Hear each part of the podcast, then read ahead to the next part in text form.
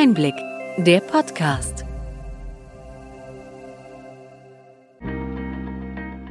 Sie hören den Einblick-Podcast, der Podcast für den tieferen und dennoch knackigen Einblick in die relevanten Ereignisse des Gesundheitswesens der vergangenen Woche vom Gesundheitsmanagement der Berlin Chemie.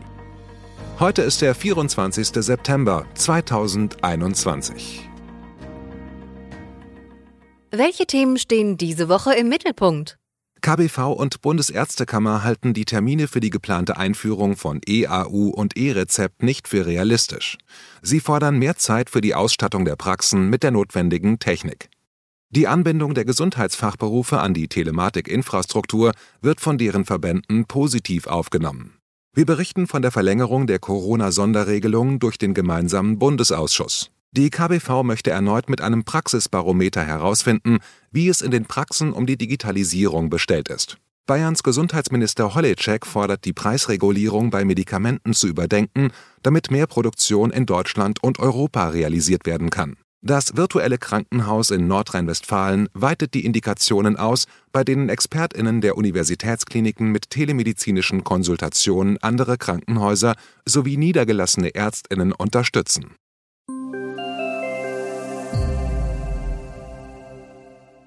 Womit fangen wir heute an?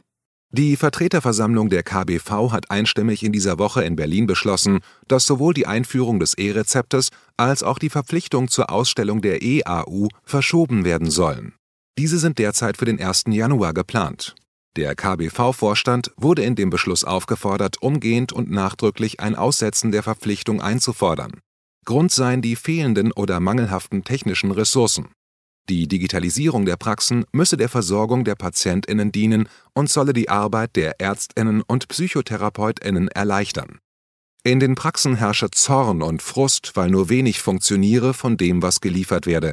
Grundsätzlich sei man als KBV aber nicht gegen die Digitalisierung des Gesundheitswesens. Die KBV möchte sich in die Entscheidungen als Mitgestalter einbringen. Kritische Kommentare gab es auch von der Bundesärztekammer. Ende August hätten lediglich 52 Prozent der niedergelassenen Ärztinnen einen elektronischen Heilberufsausweis, kurz EHBA, gehabt. Auch bei den Praxisverwaltungssystemen würden nur rund die Hälfte Anfang Oktober startklar sein. Man werde also bei der EAU die Übergangsfrist bis zum Jahresende benötigen. Auch die bevorstehende Einführung des E-Rezepts wird noch einiges an Diskussionen hervorrufen. Zurzeit läuft die Pilotphase in Berlin und Brandenburg. Gibt es da schon Zwischenergebnisse? Alle Beteiligten, also die KBV und die Bundesvereinigung Deutscher Apothekerverbände einerseits und die Gematik andererseits, geben dazu keine Auskünfte, so ein Bericht der Apothekerzeitung. Die Gematik betonte, dass der Test wissenschaftlich begleitet und evaluiert wird. Seit dem 1. Juli werden in der Fokusregion Berlin-Brandenburg alle Funktionalitäten des E-Rezepts von der Verordnung in der Arztpraxis über die Medikamentenausgabe in der Apotheke bis zur Abrechnung bei der Krankenkasse überprüft und getestet. Im September wurde dabei die Anzahl der teilnehmenden Praxen und Apotheken erhöht. Auch hier bleibt es spannend, der geplante bundesweite Start ist zum kommenden Jahresanfang vorgesehen. Das Ausstellen eines Wiederholungsrezeptes wird definitiv zu diesem Zeitpunkt nicht möglich sein. Der Start dieser Funktion soll laut Gematik erst Mitte 2022 erfolgen. Die Möglichkeit dazu liegt schon seit zwei Jahren vor und die fachlichen Anforderungen seien inzwischen laut Gematik abgestimmt. Allerdings muss die E-Rezept-App noch für die Wiederholungsrezepte angepasst werden.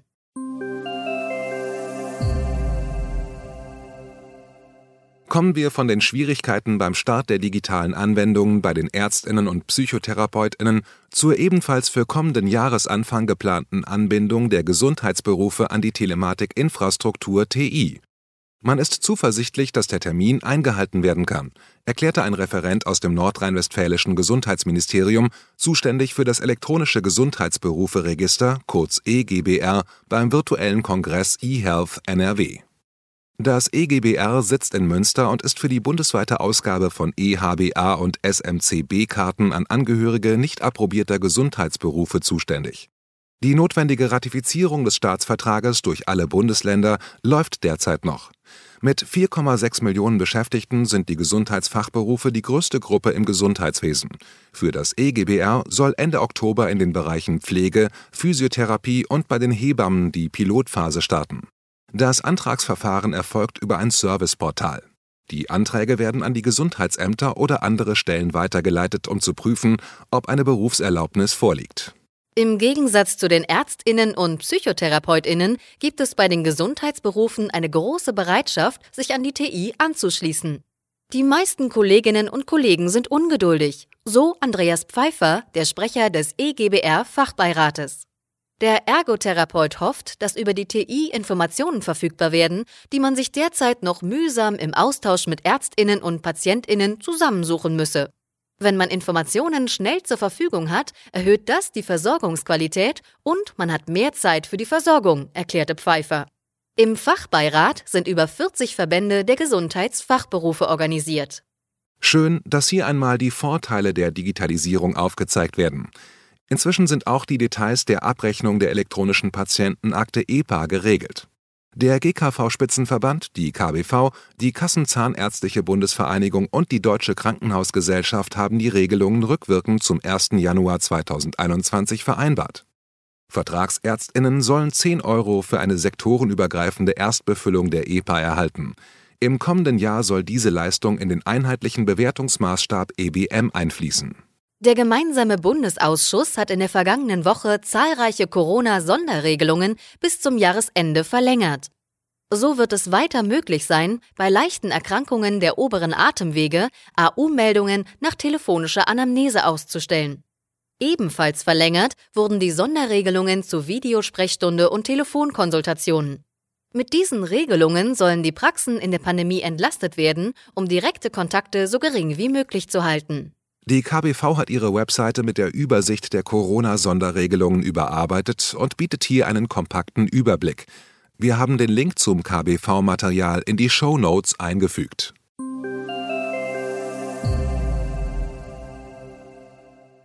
Wir hatten eingangs von den Schwierigkeiten um die Einführung der digitalen Anwendungen in der TI berichtet. Die KBV möchte mit dem Praxisbarometer Digitalisierung 2021 herausfinden, wie es um die Digitalisierung in den Praxen der mehr als 180.000 Vertragsärztinnen und Psychotherapeutinnen bestellt ist. Dazu wird das IGES-Institut eine bundesweite Umfrage für die KBV durchführen. Die Ärztinnen und Psychotherapeutinnen sollen Chancen und Risiken der digitalen Entwicklung bewerten. Weiter sollen sie ihre Erfahrungen bei der Einführung der Anwendungen schildern. Die KBV will so auch genaue Kenntnis erhalten, wie sich bereits vorhandene digitale Anwendungen im Praxisalltag bewähren. Gut, dass mit dieser Erhebung die tatsächliche Stimmung ermittelt werden soll. Wir sind auf die Ergebnisse gespannt und werden dazu weiter berichten. Ebenfalls vom IGES-Institut werden Arztpraxen aufgerufen, an einem ambulanten Covid-19-Register teilzunehmen und so die Forschung zu unterstützen. Es sollen Daten von ambulant behandelten Covid-19-PatientInnen erfasst werden, damit diese in Studien ausgewertet werden können. Die meisten Covid-Erkrankten in Deutschland werden von Hausarztpraxen medizinisch betreut. Allerdings gibt es derzeit kaum strukturierte Daten aus dem ambulanten Sektor zu diesen PatientInnen. Weitere Informationen zum KBV Praxisbarometer 2021 und zum geplanten ABC 19 Register haben wir in den Shownotes verlinkt.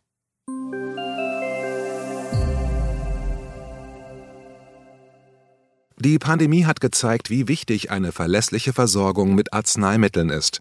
Bayerns Gesundheitsminister Klaus Holleczek hat zu diesem Thema in einem Gutachten die Herstellerstrukturen analysieren lassen. Dieses zeigt, dass der Großteil an Wirkstoffen und Zwischenprodukten für die Medikamentenversorgung aus Asien geliefert wird.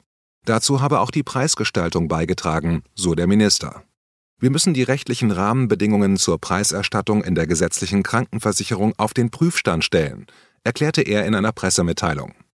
Ziel sei es, die Produktionsstätten in Deutschland und Europa auszubauen. Lange Lieferketten seien anfällig für Störungen. Für die Meldungen von Engpässen fordert Holleczek eine gesetzliche Regelung. Neben der Preisbildung ist für eine verlässliche Versorgung auch die Nutzenbewertung wichtig. Die Europäische Union möchte ab 2024 methodische Grundlagen für eine gemeinsame Bewertung von Gesundheitstechnologien in der EU erarbeiten lassen. Nach einer Ausschreibung erhielt jetzt das Konsortium EUNet HTA 21 den Zuschlag. Beteiligt daran sind aus Deutschland das Institut für Qualität und Wirtschaftlichkeit im Gesundheitswesen, kurz IQWIC, sowie der GBA. Das Projekt sei von großer Bedeutung für die Qualität der künftig in der EU gemeinsam zu erstellenden Nutzenbewertungen von Arzneimitteln und Medizinprodukten, erklärte der IQWIC-Leiter Jürgen Windeler. Man werde sich gut mit dem GBA ergänzen.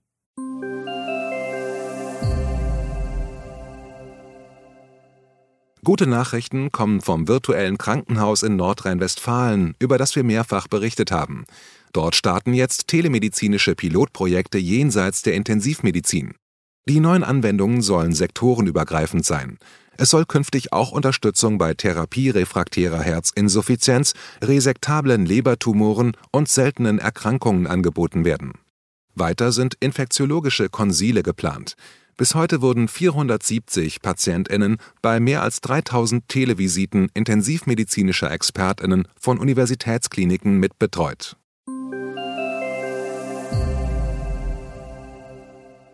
Soweit unser Rückblick. Was für Themen bringen die kommenden Wochen? Zum Semesterstart an den Hochschulen und Universitäten werden wir in der kommenden Woche in einem Sonderpodcast über Trends im Medizinstudium und unter jungen Ärztinnen sprechen.